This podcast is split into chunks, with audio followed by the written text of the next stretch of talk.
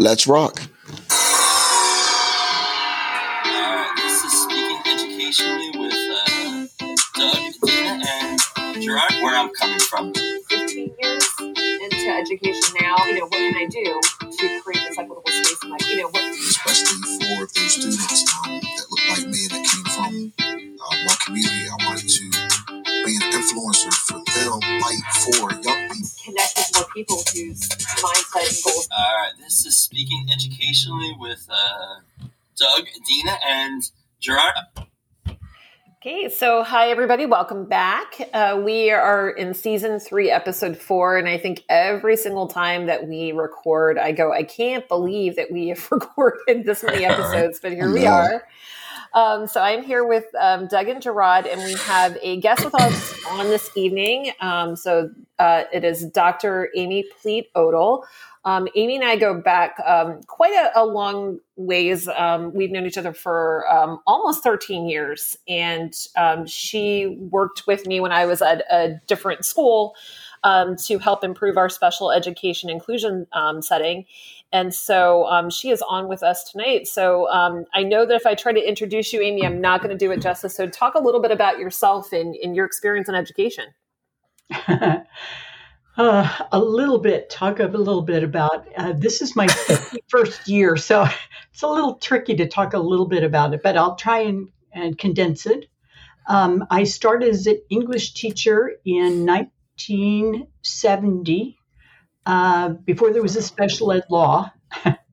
And English and drama, and then when special ed, the special ed law passed, I became a special ed teacher and um, taught special ed middle school and high school and was a department chair and then became interested in what happened to the kids after they graduated so i became a transition coordinator linking them with higher ed services and linking them with adult services and i went wow i should have done some different things when i had them in the classroom they are not ready to transition out and then I became the transition specialist for the state of Maryland and got to work with some amazing people and school districts across the state.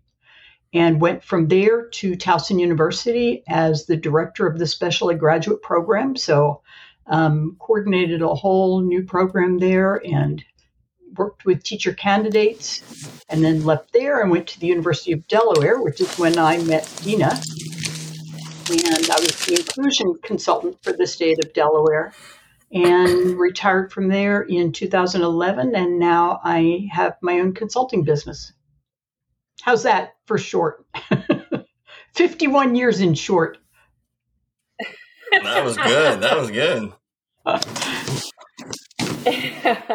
that was and, you know that that introduction that she just said does not uh, do her level of expertise any justice at all. But um, you know amy has always been my go-to person for um, what um, you know any questions that i have in in how to improve and grow and um, you know what can i do? And and it's for a variety of things um, you know it, it it's it goes beyond just special education. But um, you know i recently w- had participated in um, the special education mastermind group that amy had started and um, you know was able to interact with several other educators who um, were from you know a variety of uh, places across the us and I know that I grew a lot with that time, and we still all kind of keep in touch with one another, which has been phenomenal.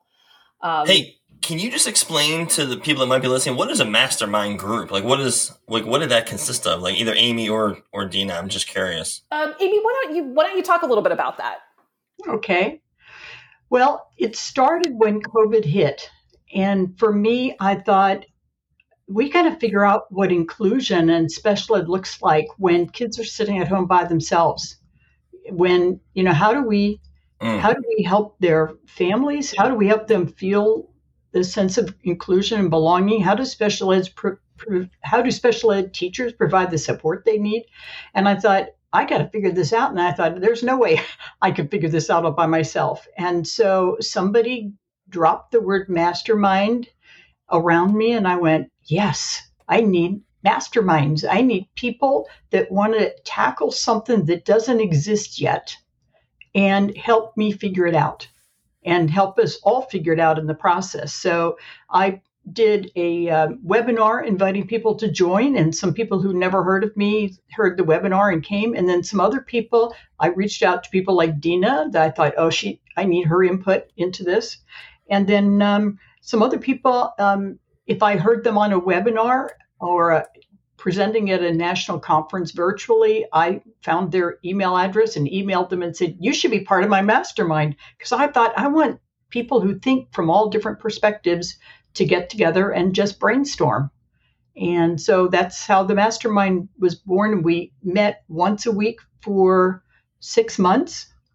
And um, that it was oh, wow. just an awesome experience.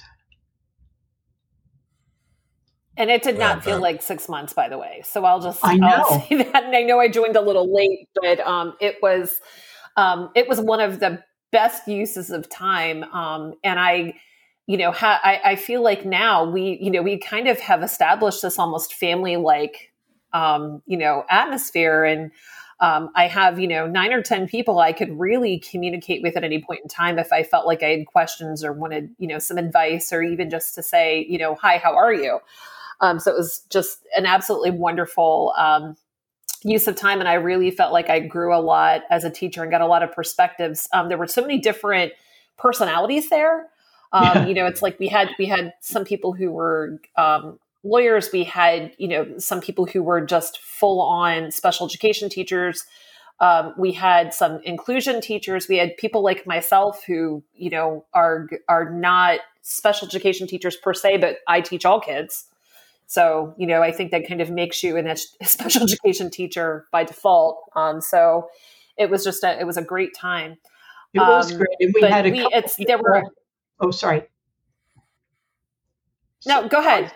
I was going to say we also had some people, adults who had disabilities, who had some GI wish thoughts in there that were mm-hmm. really mm-hmm. eye opening. And we had people who were employment specialists. It was, it was an amazing, diverse group. Mm-hmm. What's a what's a GI wish? Gee, I wish when I was in school I had teachers who. okay. I got you. Okay. I, I, love that. I love that one. I was like, I never heard this term before. it's a scientific yeah, term. I'm using that one. kind of like the. kind of like the. Uh, I, I should have the, the, the, I should have yeah. group. That's yeah, funny. That is so funny. Yeah. All right. there was yeah, so much so much insight, and we had um, we had a, a, a, parent of you know some some children who um, were special needs. So it was it was just a phenomenal um, kind of time for it. it. And it gave me a lot of perspective and pause when it came to looking at you know how things have taken place historically. And so that that you know and so i think from that lens a lot more now than i had previously um, which has really informed how i approached a lot of what i did for this year. Um, and hmm. so speaking speaking of which it actually was a great segue. Um, so the other day i i was listening to another podcast and it got me thinking about um, you know, my understanding or lack thereof about IDEA and how that kind of informed how we do things in the classroom now. And so, um, one of my, you know, we'll we'll get to that point, but I think that um, Doug had brought up a really good question in terms of, you know, what really is inclusion. And so, um, Amy, can you kind of help to define that like what is what is an inclusion when it's and let me i guess maybe when it's done when it's done well what is inclusion? Okay i probably should make a distinction between least restrictive environment and inclusion. The law talks about idea talks okay. about least restrictive environment. It says the team must decide to what extent the student has to be removed from the general ed setting Notice that it's not how often they can have access to the general ed setting. It's how often they have to be removed from the general ed setting because we just can't provide what they need there. But there are kids that are sitting in a general ed setting with a special ed teacher or a paraprofessional velcroed to their side, and they don't get to interact with other kids. and they don't get to interact with the curriculum. And they might, I remember sitting, uh, observing a classroom where there was the principal, as we were walking in, said, This is our best inclusion class. We've got a student with a lot of significant disabilities. And she was sitting over in the back corner with a, vel- with a paraprofessional Velcro to her, not literally, but you know, you could almost see the bond there. And I walked by, the girl was doing the same practice sheet as every other student in the class, but the girl never looked up to see what the teacher was explaining in the front of the room. The other kids turned and worked in partners and did all kinds of pair share, and they got to work, you know, collaboratively. This girl only interacted with this paraprofessional. So she was in the least restrictive environment, but I would not call that inclusion. Inclusion is where they belong. They know they belong, the other kids know they belong, all the teachers or um, specialists that are in the room know they belong, the parents know they belong. Doesn't mean they have to do the work at the same level as everybody else, but it's that sense of belonging. And um, that became so clear to me in the mastermind as I heard different folks talk. One of the people, Dina, do you remember when Heather did her presentation? And she her the title of her presentation. You're gonna have to help me. Amy. What was the topic? She said there is no I in inclusion. And um, Hmm. she That's said good. included means somebody else said, I can be there. Belonging is I just belong. It's who has the power.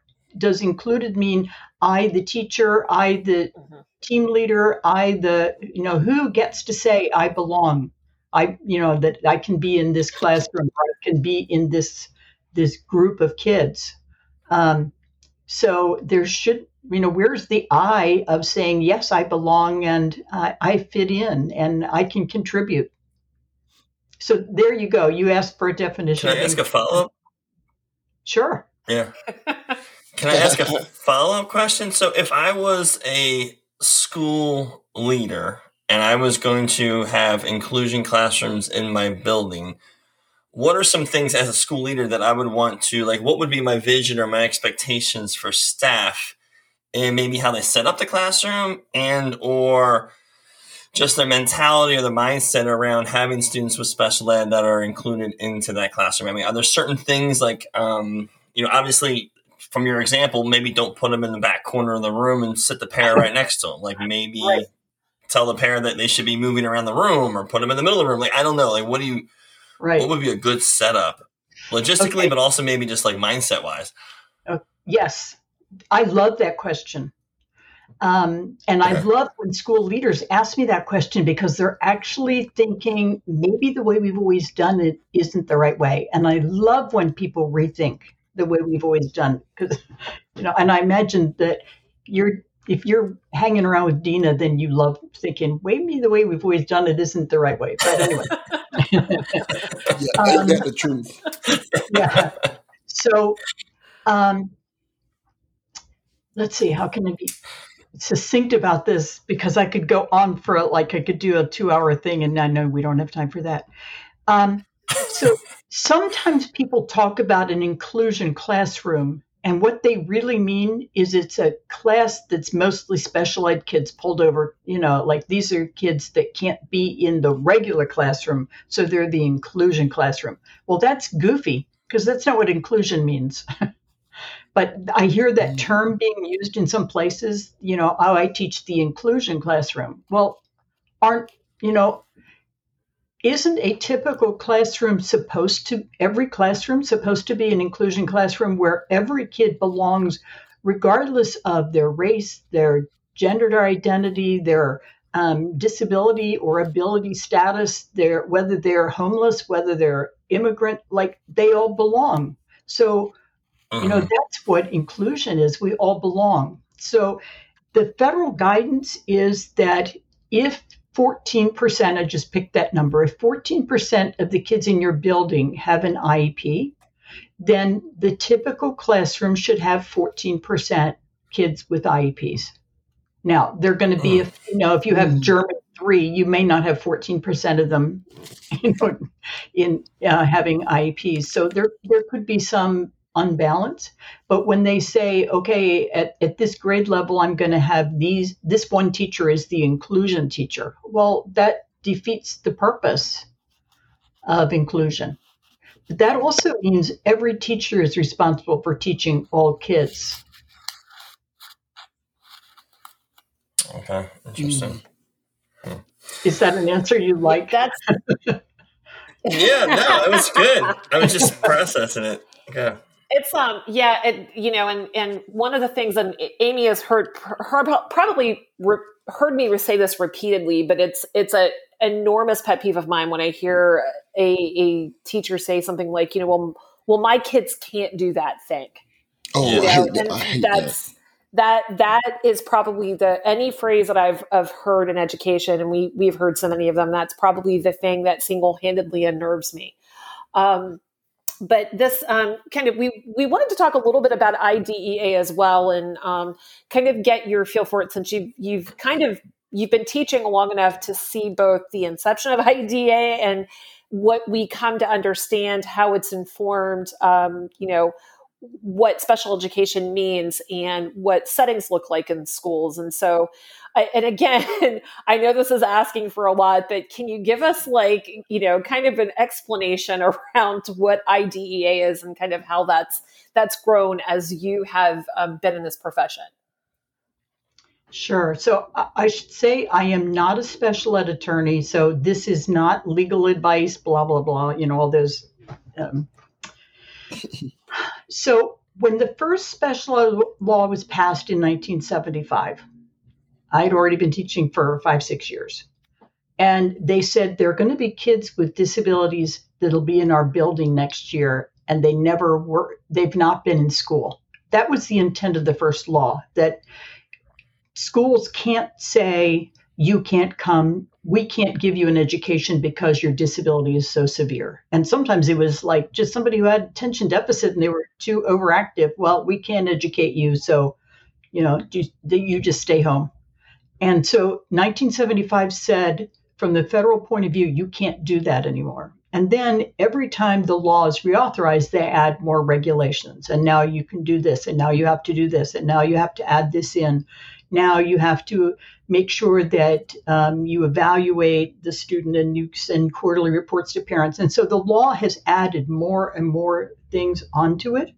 The idea was to give the idea of idea um, was to give access to kids with disabilities so they would have access to an education including if they needed a wheelchair ramp or you know they needed to have enlarged text but all kinds of disabilities so, as with a lot now, now here's where I'm going to veer off and give you my opinion. So I'm making full. This is Mhm. not anything that's like this is not where the federal government's coming from or the states or anything. This is Amy speaking. I think that because of all of the regulations and schools so worried that they now can be sued because if they don't provide it just this way, families could sue and everything. They're so careful to make sure everything is provided. And they have forgotten the humanity of the situation. Mm. I think that regardless of the student's disability, that's a human being. That is a human being just like every one of the other kiddos that walk into that or roll into that building every day or if they're if they're still doing hybrid or online but they they belong like everyone else. And every single one of the students that come into a, a building have strengths and talents and amazing abilities and they have challenges that they have to work through. And because it in the beginning there were only like I think there were seven disabilities recognized in the beginning, and then they added more and they added more and they added more till now there are 13 disability categories. And so we have to go through these hoops. Gee, which, and you've probably sat at IEP meetings where they go, well, what disability category does this student fit? Well, it's sort of this, it's sort of this. Yeah. Maybe we should call it that. And will the parents be uncomfortable if we call it this? Maybe we should call it that instead. But we have to put, because of the law, we have to put a label on it the label is helpful because now we have some ideas and some approaches for how to go about it. But when we start thinking of that label, like we've now put this child in a box and we think we know that child, that child has an auditory processing learning disability. And therefore, if the teacher is standing up and doing the wonk, wonk, wonk lecture in the front of the room, that child won't get it. Well, maybe the child shouldn't be in that teacher's room no. Remember the humanity? What what do we need to do so that child has access to an education like we used to do before there was a special ed law? You know, I didn't I didn't have the luxury of saying this kid doesn't learn in my classroom. I want to move him to a different room. When I was an English teacher, everybody that was in my room I taught. And I, sometimes I would spend the weekend thinking, how am I going to reach that kid? Because nobody told me that he might have a label that says he might not learn like everybody else. So, um, so there's some disadvantages to having that label. And when you get students that they're um, 14, 16, 18, they're getting ready to graduate, they're getting ready to transition, and I've walked with them into an employer's interview where they're they're they want to get a job and they've asked me if I would come along on the interview, and then the employer says, um, "Is there any reason you can't perform this job?" And the and the kid says to him, "Well, you know, I'm lazy and I'm stupid, and they put me in that special ed class." Like, no, no, what what have we done? Like, why? Where did the child have this? How did this young adult now have this opinion of himself? Why aren't we fostering the strengths and the belief in your in yes you can learn and having an ungraded situation where they can submit it as many times they want and they're not penalized and they learn from going through the um, revisions? Like why do we have to say there's a label? So i have this dream that one day there won't be a special ed law that every student will get what they need without having a label. But again that's just that's just Amy's dream and perspective. And I don't know if I'm going to still be working when that happens. well, so, and I think it's a good, yeah. I, and I just wanted to make this point really quickly until, um, until I had met Amy and started working with Amy, I had no idea that you could get IEPs for gifted students. Did not know this. Yeah. yeah. No, that um, depends so was, on the state. That depends on the state. Mm-hmm. It's not in the federal law. It's a, but the the fact that this is even this is even a possibility out there someplace is you know yes. it just kind of it shows my my lack of understanding and you know and I'm I, I went through four years of college and you know graduated and worked on a master's and you you know working with you is the first time I'd ever heard that. Some yeah. states call it instead of the special ed director or the special ed, whatever the officer name behind it is, uh, they call it the Office of Exceptional Children. And they do children who have disabilities and children who have other exceptionalities, including giftedness. But not every state does that. Some of the things that I've seen, and I'm just curious about what your thoughts are on this. Some of the things that I've seen, so an IEP might say something like, um, and I'm just pulling this out of thin air. Um, the student should receive 15 minutes of extra reading practice a day with a specific instructor. So we'll literally give them 15 minutes of extra reading practice a day with a special instructor, although they may or may not need more or less. But because of the way that the IEP is written, that's what's stated. So therefore, that's what they get, and that's all they get.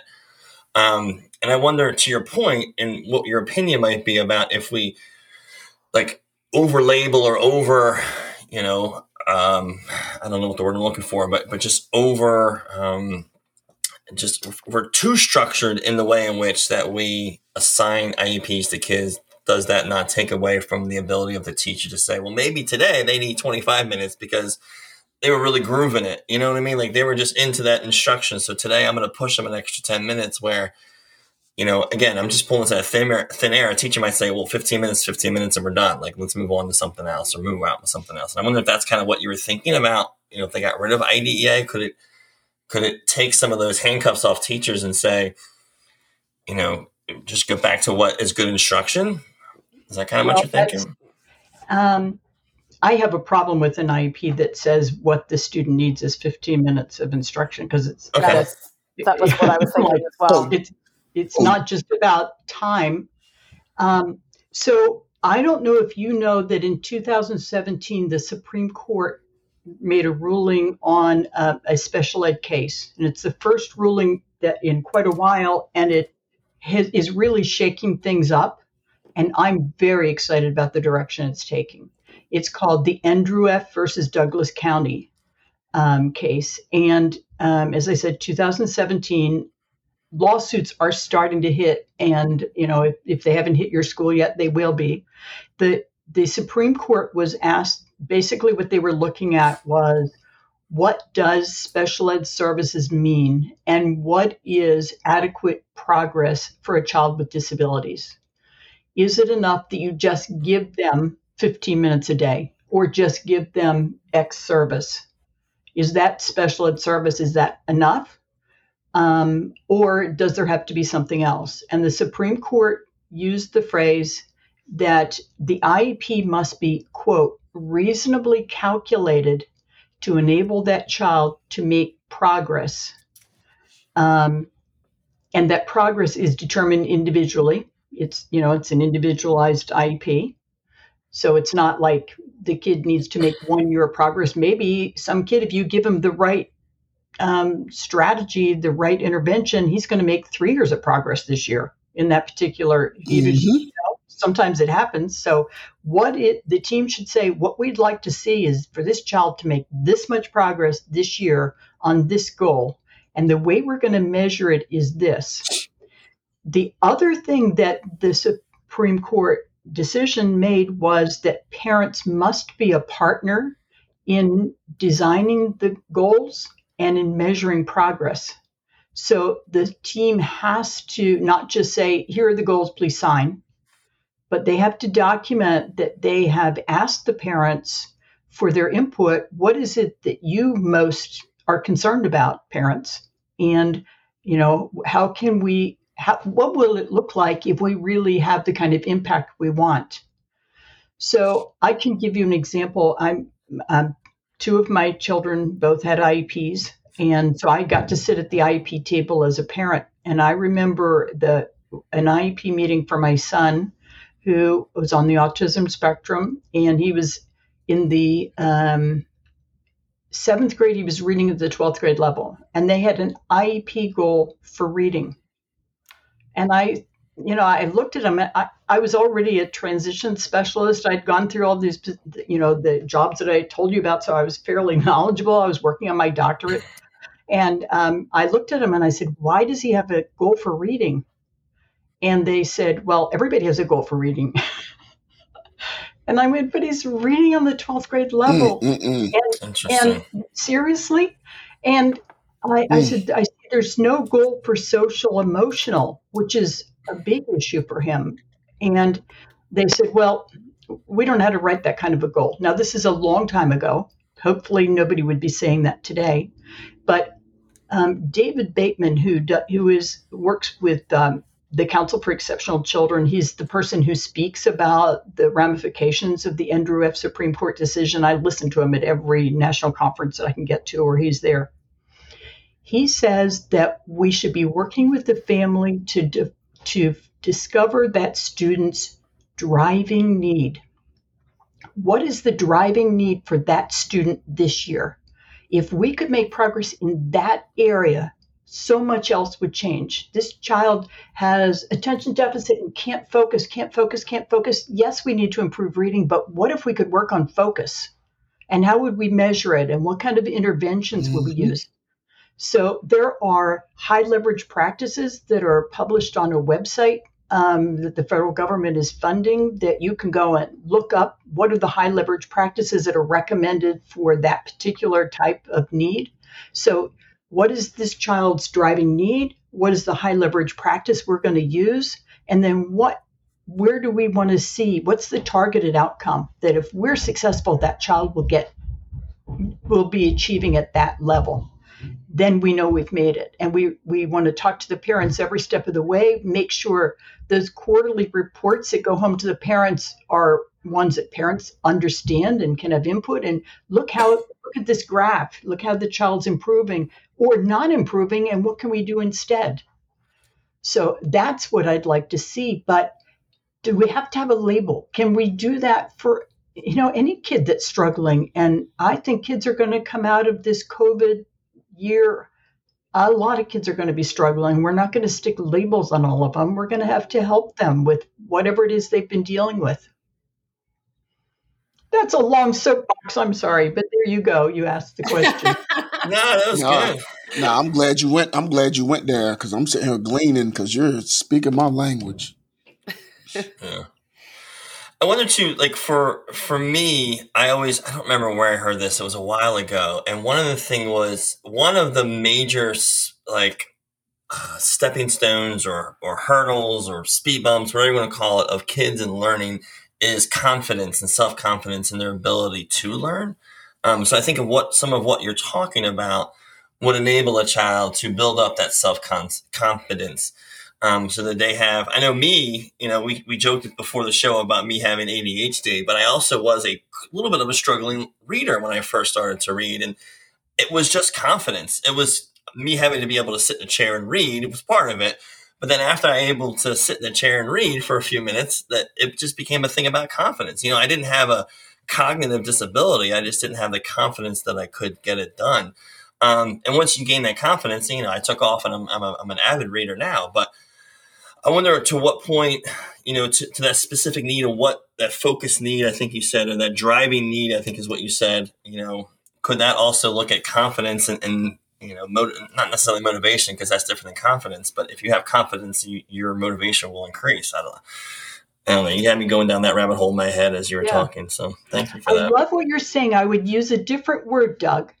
Um, okay. Confidence when people think of confidence, then they think I'm going to be the cheerleader and I'm going to tell kids, yeah, you can, yeah, you can, you can, yeah, and you can. But a lot of these kids have a very loud voice inside their head that goes, no, I can't, no, I can't, no, I can't. And you can't speak louder than that internal voice. So instead of the mm, word confidence, I would like to use the word self efficacy. And self efficacy means I tried something that was challenging to me that I thought I couldn't do. And look at that, I did it. Now I have evidence that yes, I can. And now that I've tried one thing and I find out I can, then I'm going to have a little more confidence, but it's built on self efficacy, not built on somebody boosting me up. If you if you hmm. understand the distinction that I'm making. So a lot of times teachers don't realize the importance of having the kid self um, acknowledge that they've look what you just you said you couldn't do look what you just did. What did you just do there? Look at how you wrote that essay. Look at how you solved that complex equation. Look at how you you did read that whole chapter didn't you? You know so and have the student not as an external acknowledgement, but of an internal acknowledgement. Yes, I can. Mm-hmm. Hmm, that's good. I'm, I'm, writing this down as you speak. it's um, it, there was something that you had you had said a little earlier, Amy, and it, it got me thinking about um, you know we one of the things that we come back to frequently with the show is um, the whole idea of, of checkboxing um, you know, and it's like, oh well, we we're going to do this thing so that we could say that we did this thing, and then we're just going to move on to something else. And what I see when you were t- speaking earlier about the um, when Doug had given the example of you know 15 minutes, and um, you know, you and I both kind of had the same thought. We're like, well, why are they giving just 15 minutes of instruct? Like, is it tied to anything specific? Like, why the 15 minutes? like, I had all these questions in my head, but it's like one of the things that I, I thought about was oftentimes the accommodations become a box we check. Um, it's you know it's like oh well they've got X Y and Z listed on their IEP therefore we have to we have to do these things and I had said to somebody you know it's I said you know uh, don't get me wrong I said I, I look at the kids IEPs but you know my rationale is that if I'm just giving them what they need in order to to be successful in my classroom in whichever way success can be defined you know because not every kid is at the same place. And you know me thinking that all the kids are going to be at the same place is kind of i mean it's it's the definition of insanity almost. Um, not everybody will be in the same place and that really is okay um, because learning is not linear and it's not this clean process. It's oftentimes very messy, and you sometimes go backward to move forward. And you know, it's just it, it is what it is. And so, as the teacher, I just need to accept that my students are where they are, and there will be growth taking place, and however that looks. But it is oftentimes a want and a desire to just have something that you can check off and go, oh look, you know, we did the thing, and it ends up becoming very harmful to kids. And to give a, a really close related example, um, I had said to my students, you know, I, I, said, I, we need to get some notes collected around what the characters say and do so we could start making the connection between characterization and conflict and theme. You know, we need to kind of roll these together. And so what a chunk of the students heard was, I just need to get the task done because because task completion has always been what's been rewarded. Yeah. You know, mm. I will stay off your back if you get this done. Um, if you get this done, you are going to have this thing available to you. And so what they heard was, let me get it done to get people off my back. Mm. And so. I got exactly what I should have gotten based on what these kids' experiences were. And I have a few kids who went, okay, I know she wants me to go in and look for this, and I need to come up with really good, solid examples.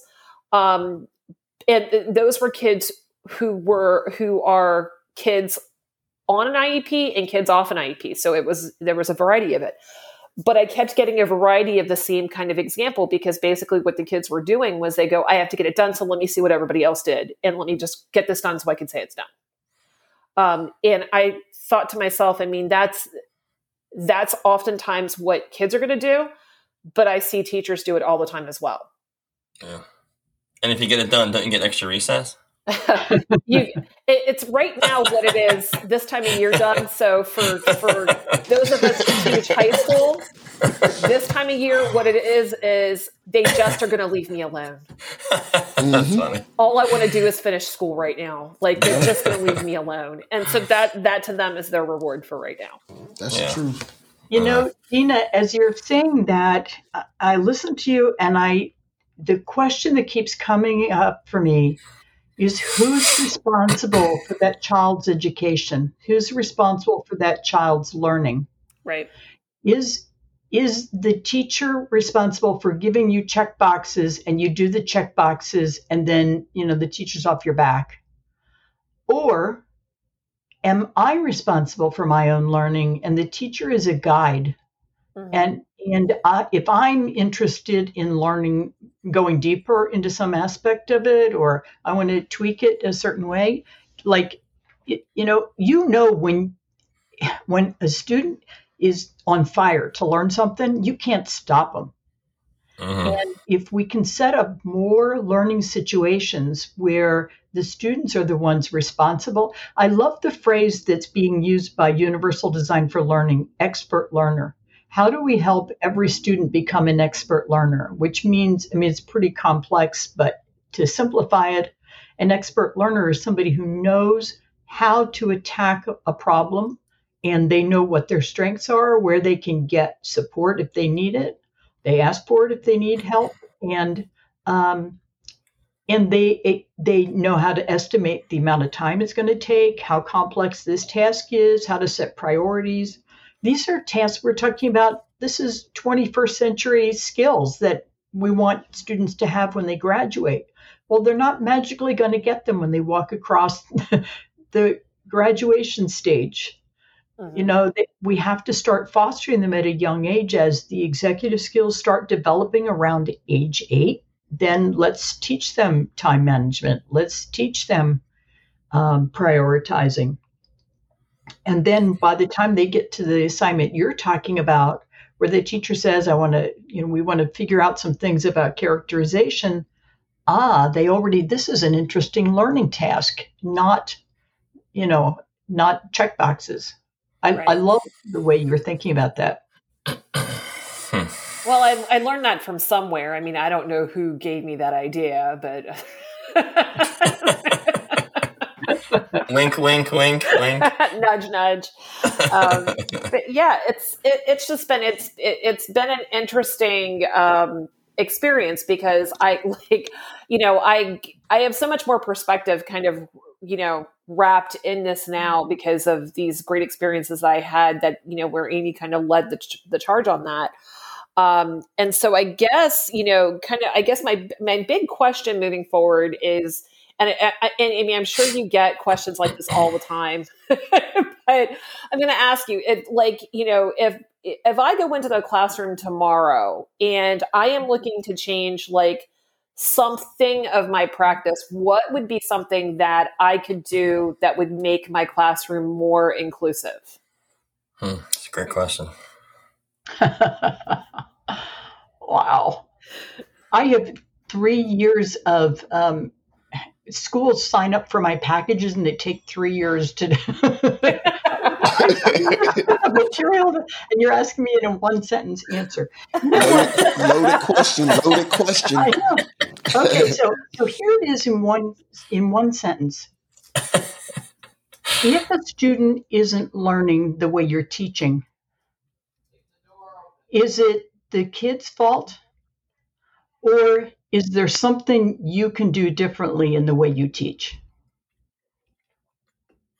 So it's constantly redefining yourself? Um, I don't know if it's redefining yourself, but you if you look and you say, okay, here's here's this kiddo over here who's really struggling. Mm-hmm. And it's easy to blame the kid. He's the, he's lazy. He doesn't. He's not. And after all, his parents and you know he comes from that neighborhood and he had this experience during COVID. And he's like, we have lots of experience. Some all these excuses let us off the hook. Gotcha. And then okay. and then the story's done. He's he's you know case closed. He's you know, okay, we'll go through the motions. We don't want anybody to know that we've given up on him, but it's not my problem. It's, you know, I've explained it by there's something about him, some descriptor of him that's the reason he's not learning. And instead, if you get curious about that student and say, and so don't start if you have if you're teaching at the middle school and you have 120 kids don't do this for 120 kids tomorrow mm-hmm. you know pick pick one that's a puzzle like what is it what is it about the way that student learns? Just observe how they interact with the kids, how they interact with learning activities. You know, you know, what happens when you give them a chance to work on their own or when you have them all pulled together. Just like keep an eye on that kid and then befriend him in a way. And I'm using him, it could be either male, female, whatever, whichever pronouns you want to use. But um, figure out what how do you find out what's the gold in that student? There's some there's some shiny gold part of that student that you haven't figured out yet. And you can let that let the light shine on it and let that student shine in some way. And um, you know sometimes when the student just knows you see him and you haven't given up on him that changes things right there and sometimes you can figure something out that you could just tweak a little bit differently. When you're introducing the new topic tomorrow, you could do it just a little bit differently. Maybe you're going to have eye contact with him as you're starting to do it, or, you know, or sit him next to a different student or something. So there, but if you if you don't close the door and say, I understand why that kid isn't learning, it's his fault. If you keep the door open and go, not it's my fault. I'm not interested in blame, but there's something I haven't figured out yet. It's a puzzle to be solved. I call these the riddle students. I love it. That's, and that's actually that's really tangible advice that you can take tomorrow and try. I mean, because I imagine if you really take that advice and, and apply it tomorrow to your lessons or your classroom, you could then you know, expand on that to another kid. So I kind of figured out this one riddle kid, then we found another riddle kid, and so forth and so on. So yep, yep, that's great. That's great. And then we're really individualizing. Yeah. I got nothing else, Dina. I don't know about you or Gerard. No, I'm, Before we, I'm just can gleaning. I tell you about my new course that I launched today? Yes, please Oh, do. absolutely. I am so excited about this. This came out of the mastermind group, actually. I thought, okay, I've learned so much, and I see how many teachers are struggling, and I see how many teachers are leaving the profession. People who love teaching are leaving, and I'm like, I gotta, I gotta do something to keep them here. So I started um, back in February designing a course I'm calling Joyful Inclusion. And it's a, it has eight modules and i recruited a group of people to be my live audience so i could record in front of a live, live audience because it's really hard to record in front of a camera. It's just not joyful and um, it is full of tips about rekindling your heart as a teacher so that you love teaching again and making connections with kids and teaching kids to make connections with each other to build a joyful community in the classroom. And then how you can weave that through instruction, whether it's synchronous, where either online we're together or in person we're together, or asynchronous, where the kids are working in committees or on their own or, you know, in groups. Um, and then ways to link with families and um, then celebrations so I launched it this morning. I am so excited. I actually have joyful inclusion t-shirts that people can order. I'm, I'm going full speed ahead because most of my all of my other packages are for whole schools and the whole faculty. And it came out of the work I did um, Dina with your school before, and also Jared with the school where you worked. Uh, all of that is in the packages that I have, but I have teachers that say my school doesn't have this as a priority for the whole faculty, and I want to get better at it, and I really am struggling. So I'm really excited about this new course. That's awesome. It sounds That is outstanding. Uh, all right. Well, um, Amy, thank you so much for joining us tonight. I guess if there's um, no other questions, um, Doug and Gerard, are you good? I'm good. I'm good. Thank you so much. This is Speaking Educationally with uh, Doug, Dina, and Gerard, where I'm coming from. 15 years into education now. You know, what can I do to create this equitable space in my, you know, what, especially for those students um, that look like me and that came from uh, my community. I wanted to be an influencer for them, fight for young people. connect with more people whose mindset and goals Alright, this is Speaking Educationally with uh, Doug, Dina, and Gerard.